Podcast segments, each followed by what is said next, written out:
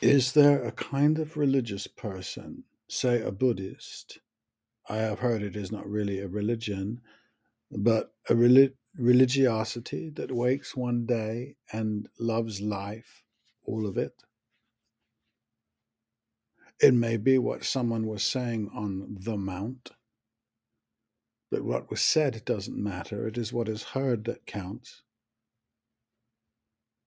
Does this person love all of life because he or she or them or it were told to? Is it possible that anything lasts the next bad mood if one does it because one is told to? Aren't there phrases in poems like the sun smiles and the darkness caresses? Is there a place for that religion? Or is that exactly not religion at all because there is no outer being, no one to tell you what to do?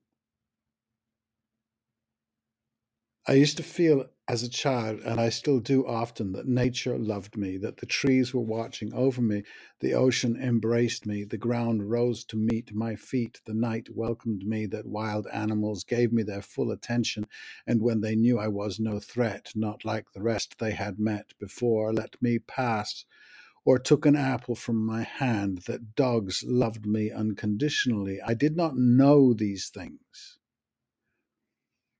I could be told that a rock was dead minerals, that trees have no awareness, etc. Maybe at one time I believed what I was told. I might even have said, Yes, that is true.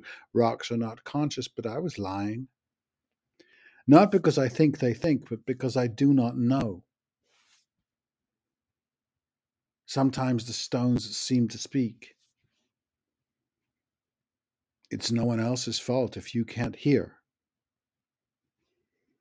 It was not imagination like a Transformer movie where trees and boulders came to life. It's a feeling. I accept all criticism of this compulsion and gaze at the critics like a dog, and they will read nothing in my eyes because there is nothing there. My feelings of intention in all that is around me do not rise to thoughts or ideas or, God help me, beliefs. None of that effort is necessary. We can say, I know this to be true, and there is a huge weight and a density to my knowing or sensing. All the stuff I have learnt, mostly irreconcilable with this, my sensibility, I have accepted to survive, to give unto Caesar, to not entirely put off lovers or colleagues, and the odd times acceptable behavior has hove into a place of priority for me. I have suffered it then recoiled from it. This is a confession of a boy who went away and never really returned. I did not go into an empty space, a wilderness. I was not insane and lost. I went into a filled up space, into nature, not wilderness. I was sometimes no further than a street corner on a rainy night, but I was away. Away, but here still in living rooms and pubs, on buses, in beds, as here as one can be and still be me. Oh, there's the rub. I learned no secrets there, mistake me not, learning was moot. I just fed there, really. I didn't need a mountain to be in nature. A Georgian square in South London at 2 a.m. contains as much magic as Delphi, trust me. The accident of golden street lamp light on wet flagstone is pretty miraculous if I believed in miracles. And I was there connected.